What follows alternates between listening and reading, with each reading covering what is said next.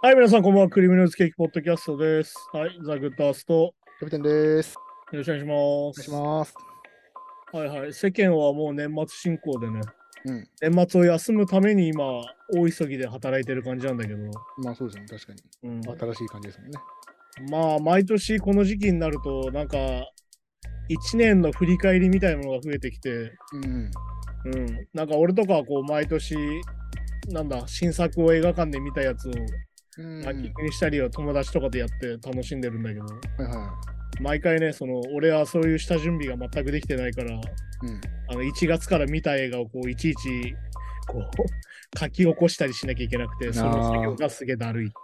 でもでもそれを感じることによって、まあ1年が終わるんだなは感じるんだけど。あなるほど。うん、まあでも時間が経てば経つほどで毎年思うのが、うん。あのもう2月とかに見た映画ってすげえもう2年前ぐらいだなっていう気分で もう一回振り返る感じがあって。ああ、そうですね。あまあこれはもうあの、の DVD が出てるとかじゃなくて、もうとっくの昔にもうネットフリックスで見れたりとか、うん。アマプラで見れるようになったりするので、そっかそっか。そうそういうのはね、そそういうのをやると年末を感じるんだけど、同時に、うん。あ、なんか、物の消費のスピードが本当に上がってるってこういうことだよな、みたいな。ああ、まあね、確かにそこは確かに。うん、そういうのを感じたりとかね。うん。あとまあ、あれなんだよね、ここのとこずーっと見てたワールドカップがあと2試合ぐらいではいはい終。わるんだけど、うん。もう完全に体内時計おかしくなってて、うん。あの綺麗に毎朝4時に起きて、試合を見て、うん。あの家族を見送って、もう一回寝るみたいなことになってて、もう現地時間になってるんですよね。もう体内完全に体がそういう風になっててね。はいはいまあ、あの、カタールの試合時間が確か10、10時、12時、4時とかなんだよね。日本で試合するとね、確か。うん。1日3試合とかあると確か。はいはいはい。そんな感じだったから、なんかもう完全にその時間に合わせて起きちゃってて、うん。結果8割、9割見てんじゃねえかなぐらい見てて、えーすごい。ででもリアルタイムでってことですよね。うん、いやこういうのも増えてたりとかね。まあなんかあれなんだよね。なんかあの、今、クラブチームのサッカーって結構さ、ーうん。あの、有料チャンネルで見れしか見れないことが増えてきてて、まあいわゆる DAZN とか DAZN とか、うん。うんスカパーみたいに入ってないので見れないことが増えてきちゃったから、はいはい。一時期よりサッカー見なくなってたんだけど、うん。なんかまあ今回アメ、 ABEMA でまあ無料でやってくれてるのもあってね、うん。改めて見たらサッカー面白いなってのってまた見始めてるんだけど、ほうほうほうまあ結局ね、あの、アマゾンとかも何でもそうだけど、結局独占されちゃうとさ、うん。もうその金払えないやつは見れないですよってなっちゃうから、まあそうなんですよね。確かに確かに。うんあれがやっぱりね、なんだろうな、その、俺だからアマゾンで買い物するのも俺結構気をつけてて、できるだけ他のところで買えるんだったら他のところで買うようにしてるんだけど、そうですね。それって結局、アマゾンが全勝ちするとさ、いわゆる顧客に選択肢がないわけよ。あまあまあ確かに Amazon で買うしかないですそう。そうなった瞬間、アマゾンって何すると思うって話なんだよ。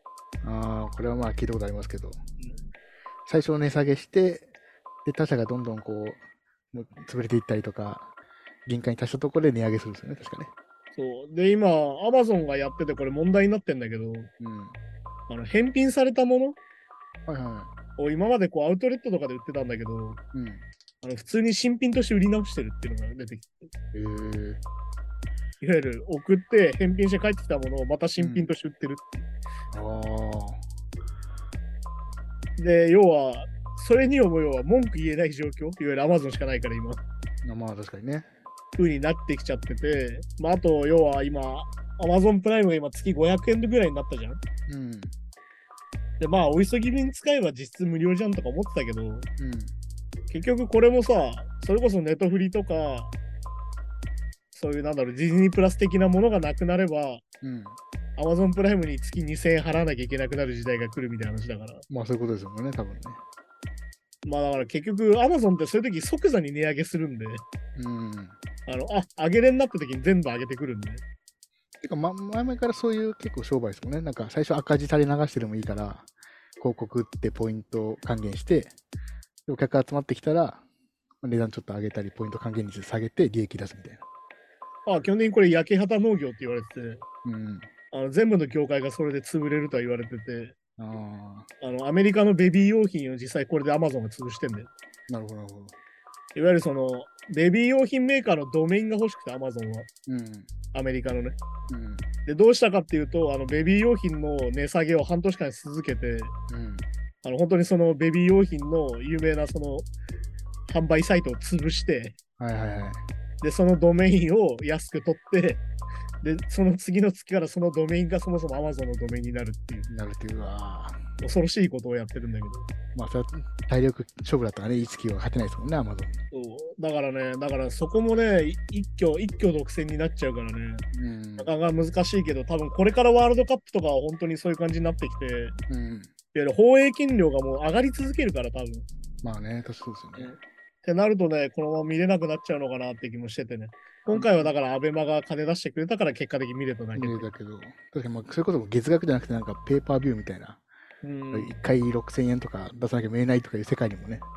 まあだからね、なりかねない格闘技はもともとそうなってるからね。うんうん。いわゆる回数が少ないっていうのもあってね。はいはいはい。とかね、まあだからそれ絡みだと、あの、ワールドカップをめぐるカタールのまあ買収がすごかったじゃん、今回もうんドキュメンタリー見て分かったけど、うん。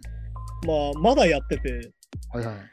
まあまだやってたっていうか、まあやってたのがバレたって感じなんだけど、うん。あの、EU の議会の副議長とかが今逮捕されてて、どんどん。うん、はいはい。それがまあ要はカタールに対するこうプラスな投稿をするみたいなさ、いわゆるまあはっきり言ってステルスマーケティングみたいなもんで、はいはい。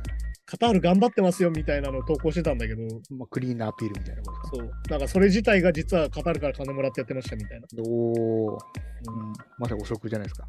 そう。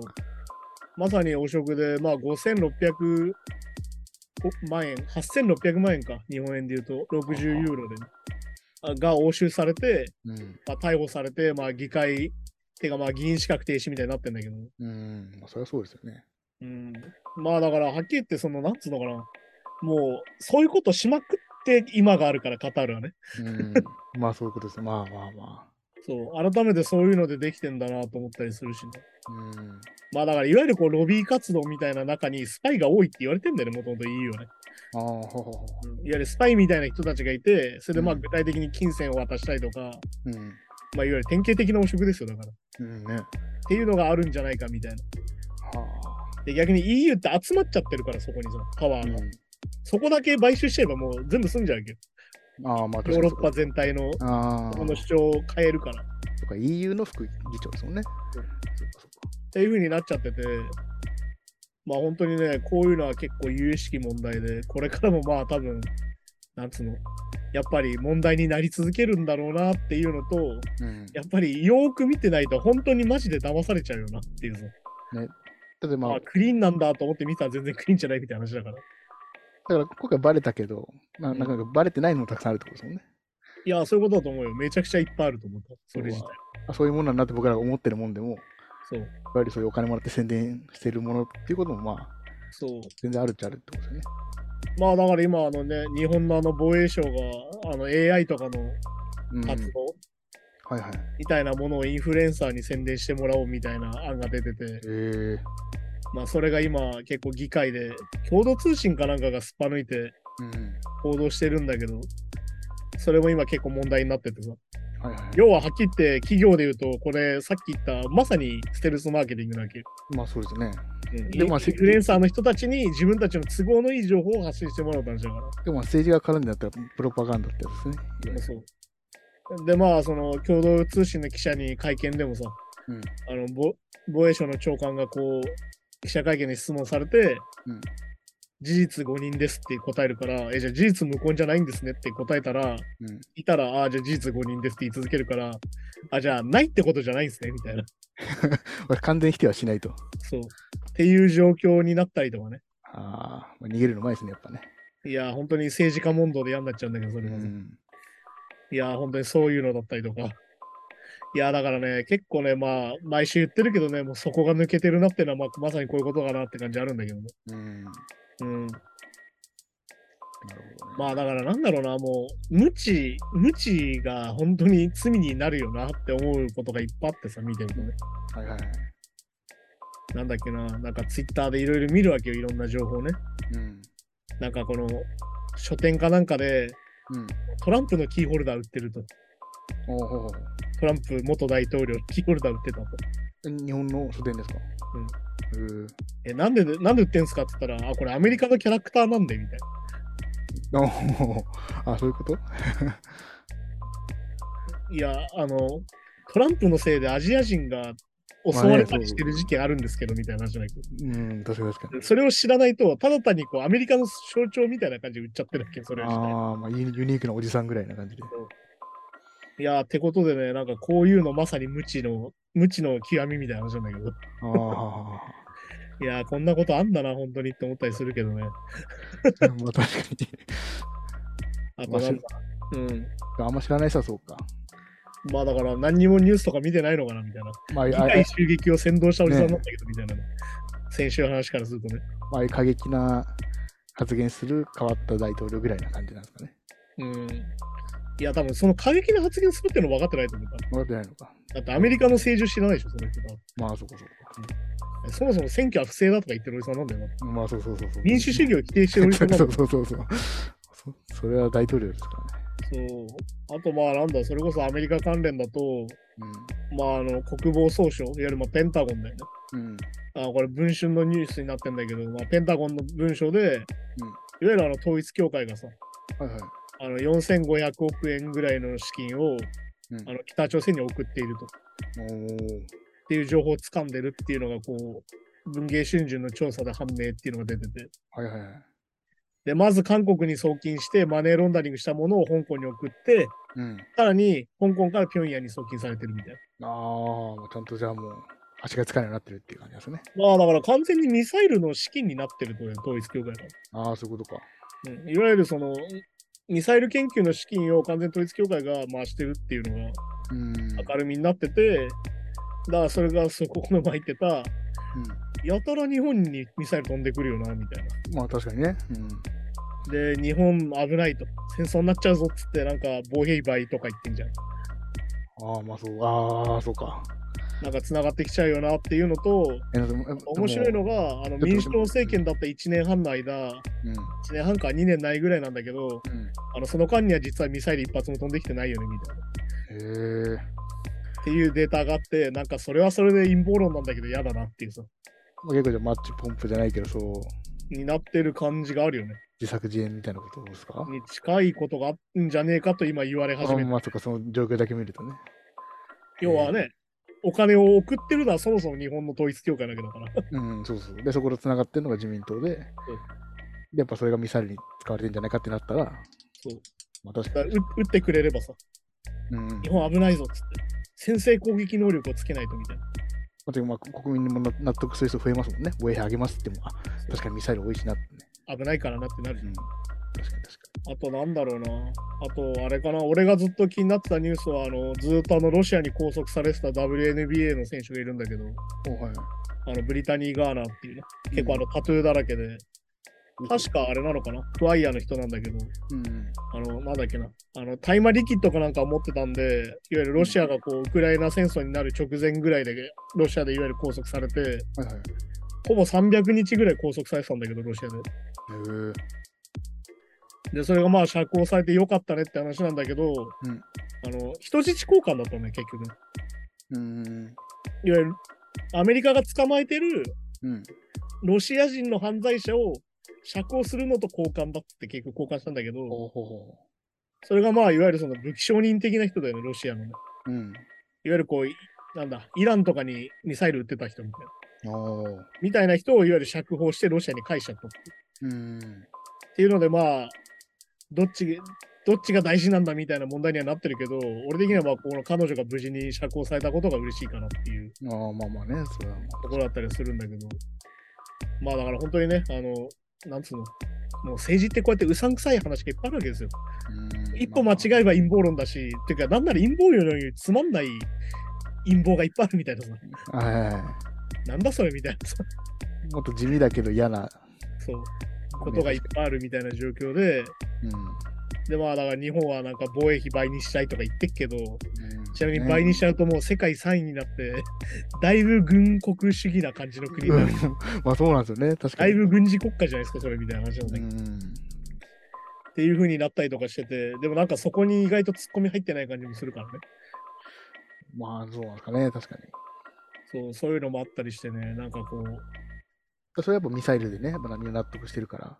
そうそうそうそうそう。でもじゃあミサイルはどうやって飛んできてるのかなって考えると、ちょっとなんかもうちょいあるんじゃねえかなって気がしてまあまあ、そうそう、ね。確かまあだから、なんだ、さっきのインフルエンサーのその話じゃないけどさ、に。うん。あの無意識のうちに防衛省に有利な情報を発信するように仕向けて、いわうん。ゆる防衛政策への支持を広げたりとか、うん。いわゆるこう有事で特定の国への敵対心を煽ったりとか、ああ、まあでも、国民の反戦とかさ、戦争反対みたいな機運を払拭してみたりとか。結構最近、だから台湾有事とかよく聞きますけど、うん、あの結構じゃあ、割と。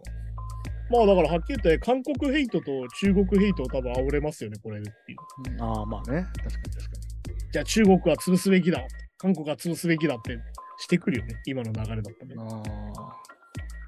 まあそうですあと要はネット。ト空間のトレンドをそれで独占できるっていうさ。うん。まあまあまあ、確かに確かなんか俺これ考えるとさ、あの、なんだ、あの、2ちゃんのおじさんがなんで座り込みのとこに行ったのかなとかちょっと考えちゃに。ああ、まあ確かにね。急う。にね。あれすでにお金もらってたんじゃない？そこでとかちょっと思っちゃう。考えすぎだけど。いやー、まあまあまあまあまあ。だってあの人別にわざわざそんなことしに行く人じゃないじゃん、そもそも。っまあね。て思っちゃう。これは憶測の域を超えないっまあまあまあまあ、僕まあまあそうなんですけど。ていうふうに思っちゃうから。うん。だからこういうさ、ことを考えれる余白ができちゃってることが日本やべえなみたいうん。だって、でその場合にするってもその内訳の説明とかがないですもんね。な。まあだからね、結局あの防衛費増額して、マイナンバーカードで保険証にしてみたいなああ、はいはいイ。ンボイス制度はご利用ししてみたいな。まあそうなんですよ、でね。なだけどあの、不透明かつ不合理な税金の使い方みたいな。うん。お前、突っ込みどころいっぱいあんじゃねえかそうで、カルトと癒着しててみたいな。で、その使途不明金もどっかまだね、鍵つてない。で、一般市民の生活と福祉は何も顧みないみたいな。そうなんですよね。頭痛いなみたいな。まあ、なんかね、そ まず解決することが 結構あるんじゃない？あるはずだよねそいうなそうそうそう。それはね、反発も高まるけど、でも、じゃあ、ちなみに主権は誰にあるんですかって言ったら僕たちですから。うん。そうねやっぱりだから文句言うしかないような。ふざけんなよっていうしかないっていう。まあでも、この前の参議院選でやっぱ勝っちゃったから、3年間は結構いいねってことですね。まあだからその黄金の3年って言われたけど、あうんの支持率が下がり続けてるんで、ああ、まあそっか、そそう多分3年持たないいんじゃないかなとは俺は思ってるけど。なるほど、なるほど。っていうことだったりするんでね、まあだから改めてね、なんか年末、年末、師走のこの慌ただしい中にこういうことしてくるよなっていうさ、う。ところも考えちゃうよねっていうね。まあ確かに、国民がワールドカップで盛り上がってる時期とは狙ったのかまあだから見事なスポーツウォッシングぶりですよ、やっぱり。な。ねえ、なんかね、全然ブラボーじゃないですよ、状況としては、国としてはさ。確かに確かもう何にもブラボーじゃねえよ、バカって。ね もうあの記者会見で長友にブラボーって言わす記者もどうなんだろうと思うけど。まあまあ完、全に恥ずかしくなってたもんね、長友が自身が。あの俺見ててかわいそうだなと思うんだよね、あれね。確かに、あれも10年ぐらい前の長友のね、名言みたいな感じですもんね。なんかその、なんだろう、長友はそういう人だ、なんかちょちょっとお調子者っぽいとこあるわけじゃん。うん。ね、実際それで本田いじってたしさ、はいはいはい、確かに。なんであいつ突っ込まへんねんみたいに言ってたじゃん。だから自主的に言うからいいわけで、その引き出される、ね、なんかね、あれすげえ俺もう記者会見見てるだけで共感性周知で死にそうだったんだけど。なんか自分の持持ち逆じゃないんだから、そんな。なんかあの忘年会で上司にちょっとお前あれや言えよみたいな。そうそうそう。あ今流行ってるやつ言えよっていうみたいな感じっていうと、確かに確かに確かに。うわ、嫌だなって思うよね、それはね。まあ確かにな。今コメント求められるってそういうことなんでしょうけどい。や、そういうことだよね。だからね。なかなかね。だったらだったらもう流行語ブラボーにしちゃえよと思うし、ね。ね。はいはい。じゃあそんな感じで今週もニュースに行きましょうか。行きましょうか。レイジー・アゲンスト・ザ・マシンのティム・コマ・フォワード、前立腺がんを患ったことを公表と。でレイジー・アゲンザ・マシンのベーシストであるティム・コマ・フォードは、前立腺がんであることを明かしていて、あと、まあ、生命保険に入るとしたけど、数値が高くて入れなかったんだよとも語っていると。まあ、これやっぱ、なかなか保険が効かないとかいうのもあるんですかね。まあだから結局あれなんだよね、その、なんつうのかな、症状がもう出ちゃってたりとかすると入れなくなる。うん。あの保険ってものはね。うん。で、要は、いわゆる病歴があるとかさ、そうですよね。うん。いわゆるそのアレルギーがあるとか、喘息持ちだとか言うと入れない。確かに確かまあだからそれに近いことだよね。だから、に。うん。だから国民皆保険がないから、保険入れないとこれも自腹ってことですよね、こういうの。そうだから結局のは個人で入らなきゃいけなくてアメリカっていうのはそれぞれ、うんでしかもそれでグレードがあるんだよねアメリカってすごい細かくあはいはい。だから、入れる保険のねその保険によって、ここの病院には入院できるとかできないとかね。。できないいとかあるしあと特にそのアメリカって職業でほとんどつけられててあミュージシャンってほとんど高いグレードに入れないんだよ、ああ、そうなんだ。まあ、入収入が不安定だからまあ、確かに確から信用度が低いっつって入れないって場合が多くてに。うん。だからよくアメリカでさミュージシャンががんになるといわゆるそのなんであんなに募金募ったりするかっていうと、うん。本当に払えないんだよ単純に医療費そういうことか。あアメリカって医療費がめちゃくちゃ高いからーまあ、そうですよね。そもそも高いですもんね。だからそれこそ最近ニュースになってたさ日本でさうん臓器移植しなきゃいけないって女の子がアメリカに行って臓器移植しますみたいなさうん。この内訳になった時にさ医療費が何億円になるわけよああ。これ保険聞いたらそんなことないわけやっぱりまあ、そうかそうか。まあ、そうですね。そもそもの医療費が高いからアメリカってうん。で保険がないわけじゃん日本から行くからっまあ、そうですね。て確かに。なるとマックスだと何億円になっちゃうよあそんなの一般人には無理じゃんだねあ。いやー、確かに確かに。そうだから結局あれなんだよね。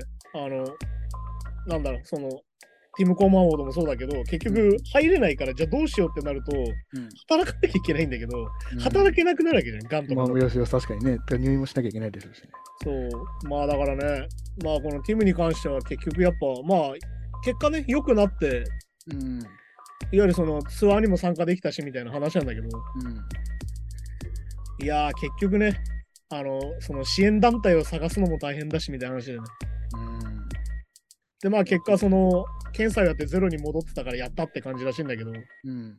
あの、40代でかかると本当あっという間になくなっちゃうので、やっぱ、なんで若いうちやかかると早いんですよね。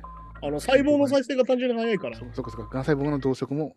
あ同時に早くなるから、だから、はっきり言って20代、30代でかかると、うん。ほぼ1年でなくなるって言われてるよ。ああ、そうなんですね。あの進んじゃうとね、そのステージ4とかになっちゃうと、うん。もうほぼ、ほぼ助からない。全身に転移しちゃうっていう。逆に言うと、初期発見も大事だし、ーうん。年取ってると、がん細胞の進行も遅いから切ったりできるう。うん。だもう若いうちになったりともう切ることもできないってもうすでに転移しちゃってたりするから、まあ、そうかか。かかった時点で。うん。だから有名な人だと、あの、あれじゃん、山本キッドがかかってから約1年ぐらいで亡くなっちゃったじゃん。はいはいはいはい。あれもまさにそういうことだから、そうかそうか。結局、ね、その再生能力が高ければ高いほどうん。疾患がひどくなるから、がんは。っそうかそうか。ていうのがあったりとかね、もうなんかあの、レジに関してはね、ザックがアキレス腱切ったりねとか、。そうですよね結構大。変な目にいっぱいあってるから、そうですね。いや、本当にね、あの、ティムに関しては、あの、なんだっけな、あの、VM BMX か、あの、うん自転車とかが趣味でさ、うん。あの、どこ行くにも、あの、その BMX の自転車持ってって行って、うん。たまにライブで怪我したりとかしてんだけど、それで。ああ。まあ、それアクティブな人ですね。そうそう結構アクティブな人でね。で、結構まあ、ちょっとへんてこな人で、うん。あの、有名な話は、あの、MTV アワードで、あの、大っ嫌いなリンプビーズキットが賞を取った時、うんあの、それの反対の意義を示すって言って、セットに登って番組中断させるみたいな。うん、なんか、かかなり、かなり、かなり、具体的にパンクなことをする人なので、なんか俺らがあんな変なやつに影響を与えてしまったみたいな言ってましたね。あれはだからね、ずっと面白くてね、うん。なんだっけな、ラウパじゃねえな、ダウンロードフェスかなんかに、うん。インプとレイジが別日で出てて、レイジじゃねえな、あの時は。あれか、ストリートスイーパーソシャルクラブかなんか、いわゆるその、トム・モレロたちの別バンドで出てて、うん。あのトム・モレロがインタビュアーにこう、リンプ・ウィズ・ギットのことはどう思いますかって書いてるのが全部スルーしてるっていうインタビューがあって、ああの文章になってんだけど、リンプ・ウィズ・ギットについてどう思いますかって聞かれてるのに一個も答えてないみたいな。あ、なるほどね。っていうのがあったら、まだ嫌いなんだってねところがあったりとかしてね。でも、でもリンプビズキット側はめちゃくちゃ営業受けてますもんね。いや、てか、あの、ニューメタル勢がレイジ嫌いなわけないじゃん。みたいなまあそうですね。絶対通ってきてますもんね。そうだけど、あの、レイジたちが本当にニューメタル大っ嫌いだから、ああ。ああいうチャラいの大っ嫌いだからそっかそっかあいつらと一緒にすんだみたいな感じだから、まあ、メメッセージ性とかもね、そういうのも。政治性が全然違うみたいな。うん。でも、トンモレロはね、確かリンキンパークのアルバムに参加はしてるから、うん。まあ、そこはまあバンドによるのかなって感じだし、うん感じだったりするからね。まあでもね、このティム・コマードに関してはね、こう、なんだ、家族がみんなガンでかかってたりとかするから、ね。私これもなんかね、まあ本当かわかんないけど、結構今、あの、がん家系とかよく言うじゃないですか、そういうね。まあそこはね、遺伝があるってよく言われるから。そう、そういうのもあるからね、本当にまあ、とにかく元気で続けてほしいって感じなんだけど。いや、ね、本当そうですね。うんまだ言うてもでも50代ですからね。まあそうそうそう。まだまだやってほしいですよね。まだやってほしいよ。だってまあね、メタリカが60過ぎてアルバム出すようにみたいな話だかそうそうそう。ら。うんはい、じゃあそんな感じで次のニュースいきましょうか。行きましょう。全英シングルチャート、マライア・キャリーの恋人たちのクリスマスが1位と。うん。でクリスマスが近づき、えー今週の全英シングルチャートが発表されたんですけど、うん、マライア・キャリーのクリスマスソング、まあ、こ恋人たちのクリスマス、まあ、はい現代だと All I Want for Christmas is You。が、まあ、先週の8位から上昇し、2年ぶりに首位に輝いたとうん。ということで、まあ結構じゃあこのクリスマスソングって30年ぐらいまだまだ塗り替えられてないと。まあね、これ実はね、全英シングルチャートに関しては、うん。あの、これ実はさっき話したレイジに関してもう一個につながりがあって。あの、実はあの、2009年のうん。あのクリスマスチャートの1位って、うんあの、レイジアゲンスターマシンでキリング・ザ・ネーム。そうなんですか？あの、50万枚ぐらい売り上げて圧倒的な差をつけて1位になったんだけど、こへえ。れは理由があって、はいはい。あの、クリスマス時期になると、あの、X ファクターっていう番組があってさ、うん。えっ、ー、と、なんだ？アメリカで言うとアメリカンアイドルだ。あの、サイモン・コーウェルっていうさ、有名なプロデューサーいるじゃんあのなんだろう、うん。うん。あの、オーディション番組よく出てくるおじさんが、はいはいはい。そういうのが手掛けるオーディション番組出身のアーティストが、うん必ずクリスマスにシングルを出すっていうのが、確かへー2000年ぐらいからずっとやってたのかな。うん2005年ぐらいから続いてて、うん。それが要は5年、4年連続1位だったの、クリスマスチャートの、いわゆるクリスマス週のシングルチャートの1位だったの、それが。うん。ってなってたのをあの阻止しようっていう動きがあって、ああ、はははは。それを阻止するために、いわゆるこの、なんだっけな、本当にあれなんだよ、普通の夫婦かなんかが、うん。あの Facebook を通じて、うん。あのキリング・ザ・ネームのダウンロードを呼びかけるキャンペーンを実施してね。えそうネットのお祭りみたいな、祭りみたいな感じなって、本当にさっき言った50万枚ぐらい、50万ぐらい売り上げて、で。はあはあはあはあ。50万ダウンロード以上売り上げて、うん。あのその X ファクターのシングルを阻止するっていうキャンペーンがあって。なるほどね。要は、この全英シングルチャートのクリスマス時期っていうのはさっき言ったクリスマスものか、うん。こういう企画ものしか1位にならんみたいなそこそこそこ。時期があったのよ。なるほど。っていうのを、それを阻止しようっていうので、ファンが呼びかけて、実際に取っちゃうっていうのができたの。ええもう面白いですね。確かで、これが2009年なんだけど、これ当時、レイジャー・ゲンスト・マシンで解散中なんだよ。に。まあ、そっかそっか。そうなんですね。で、実はこれの影響で、うんこの次の年に復活するんだ。ああ、はははは。これが実は2回目の再結成のきっかけなんだよ。ええその、そのちょっと邪魔、ギャギャグじゃないけど、そういう、ちょっとしたいいたずらみたいのがきっかけなんだ。これがね、いたずらじゃないって言ってて、あ、そうなんですこれはもうはっきり言ってプロテストだって言ってて、うん。お前らのチャートが好きにさせねえぞ。ああ、それちゃんと、そうか、そういうのもある。いわゆる企業の好きにさせねえよ。毎年うんこの時期に出してこれが1位になるんだろうとか思ってんじゃねえよ。俺たちが聴きてえ曲が1位になるんだよ、ちゃんとっていう。ああ、まあ、なるほどね。あいわゆるプロテスストとしてその企画をやって、ト。なるほど、なるほど。で、ちゃんと1位になったから、あ、じゃあ、トム・モレロも声明出さなきゃねっつって、トム・モレロ最初声明出して、うん。ザックも声明出して、うん。じゃあこれ記念して何かやろうかっつって、うん。2010年かな ?2010 年6月かなんかに、うん。ロンドンのフィンスベリーパークっていうところでうん。再結成ライブをするの。ああ、へえ。それが一夜限りのライブだったんだけど、これがきっかけでどんどん再結成につながっていくっていう。うんで、今回今が確か3回目の再結成なんだよ。うんうん。っていう風につながっていく一応この全英シングルチャートクリスマス時期っていうのは、うん実はさっき言ったレイジと実はすげえ関係があってねなんか面白いですね。あ、そうなんだ。そう。だから本当に君たちが俺たちを1位にしてくれてありがとうっていう。確かに。まあ、しかも、それはまた、キングダネームってまたね、そう意味がありそうですね。確かまあデビューシングルだしみたいな。だに。うん。から本当に、だからさっき言った X ファクターでデビューするやつのデビューシングルを、うん、エイジのデビューシングルで潰す。潰すっていう、そう。ああ、そう。ゆるキャンペーンを潰すっていう。うん。だから要は、とりあえず、その、さっき言ったファンの人たちは、でもこれあれなんだよ、サイモン・コーエルを個人攻撃したくてやってんじゃないんだよってちゃんと言ってて、うんさっきのプロテストの話なんだけどね。うん。ちゃんと、いわゆるその、その番組とか、番組が嫌いだとか、うん。サイモン・コーエルが嫌だからとかじゃなくてと、うん。要は一方的に押し付けられるヒットチャートが嫌なんだと。ということで、まあ、一企業によって、こうね、盛り上げられて、まあ、コントロールされちゃ1位になってみたいうんな。それがもう規定路線だったんだよね、その頃完全に。うんなるほど。もうエクストラクターの、エクストラクターが、えっ、と、確かなんだっけな、12月の1週目とかに決まって、うん。で、次、それがデビューしますって言って3週目に出て1位になるみたいうん。な流れだったわけど。はいはい。で、規定路線が嫌だっていうことで、そうするので、いわゆるこう、ファンが協力すれば、直接ノーと言えるんだってことを証明したいっていうので始まった活動。ああ、まあそうかそう。本当にじゃあそういう感じなんだ。そうだから本当に、あの、まあ、実に霊人のファンっぽい、確かに確かにまあ、まさにね。俺たちの力でなんとか世界を変えてやるみたいな、うん。本当にプロテストでやってっから、本当すごい。だからまあ、その、さっき言った次の年のフライブはフリーだったの、うん。ああ、そう。最初だから、その、じゃあイギリスでフリーライブやるよみたいな。うん。トモレロが言ったら、本当にそれで、本当に受けちゃったっていう。ああ。あ、じゃあ勝ったから、じゃあせっかくだからフリーライブやろうかっつって声明出したら、うん本当にめちゃくちゃ人集まって、うん。これならちょっと再結成するって言って、ちょっと再結成が始まるっていう。いやーいい流れですね。そうだいや、本当にこれは普通になんだろう、市民運動として非常に効果があるんだなっていう。うん、確かにね。まあだからね、極端にはアラブの春だって Facebook スタートだったみたいな話だから。確かに、まあ、それよりもちょっと前の話か。そうだからだから本当にね、そういうのも含めてね、こうやって、うん。こういうことをするのもなんかバンドらしさが出てて逆にレイジすげえなっていう。いやー、確かに。てか、ファンも教育されてるそうそんだよね。う。えやっぱちゃんちゃんとファンもね、そういう、そういう、そう。マインドというかメンタリティの。そう。ちゃんとメンタリティがちゃんと一致してるなみたいな。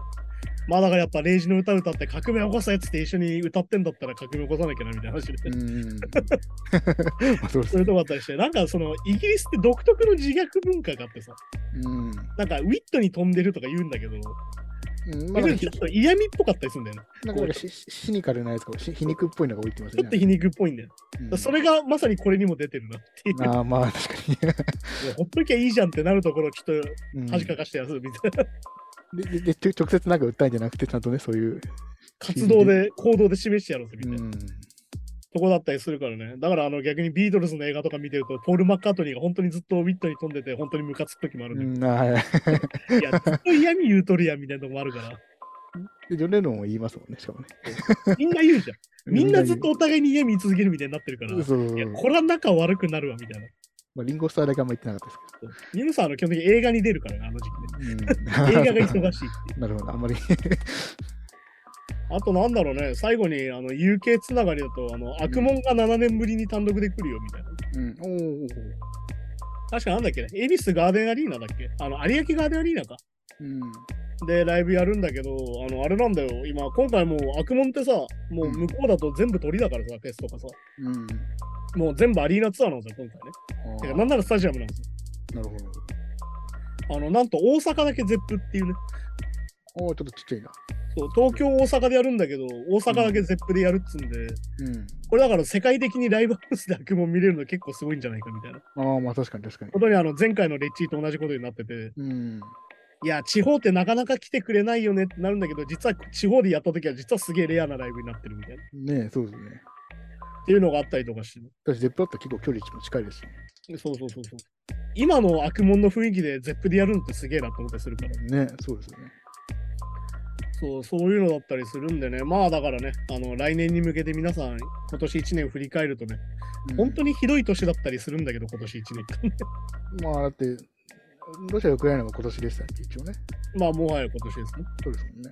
ねで、すべてのものが値上げされてるのも今年だし、今年だし、そっかそっか。あと、あの、高市早苗はメタル好きだから俺たちの仲間だとか言ってたのも今年ですし、今年ですし、そっか。で、オリンピックの色色が見つかったのも今年。今年ですから。でもあのオリンピックも今年。いやワールドカップも今年か。今年だよね。なかなか確かにあと、あの、お知らせで言うと、あの、ワクチンの1回目、2回目接種がね、うんあの、年内で終わっちゃうから、無料でやれるのが、はいはい。あのぜひ受けてない人は受けに行った方がいいよっていう。そうですね。確かうん、ちゃんと、あの、役所に連絡すればちゃんと取ってくれるんで。うん。あの打てる人は打っといた方がいいよと俺は思うんだよね。別にあの、ホリエモンみたいに打たねえやつ死ねみたいな思ってないけど、うん、まあそこまで極端じゃないけど。そこまであの極端にワクチン打て派でもないのでうん。っていう話だったりするんでね、まあ1年間振り返ると面白いんじゃないかなって感じで。確かに。えっ、と、だから2週後に一応俺たちも1年を振り返ろうかなと思うんで、うん。うん、それも合わせて聞いてくれると嬉しいなと思います。はい、じゃあこんな感じで今週もありがとうございました。また来週です。さようなら。さよなら。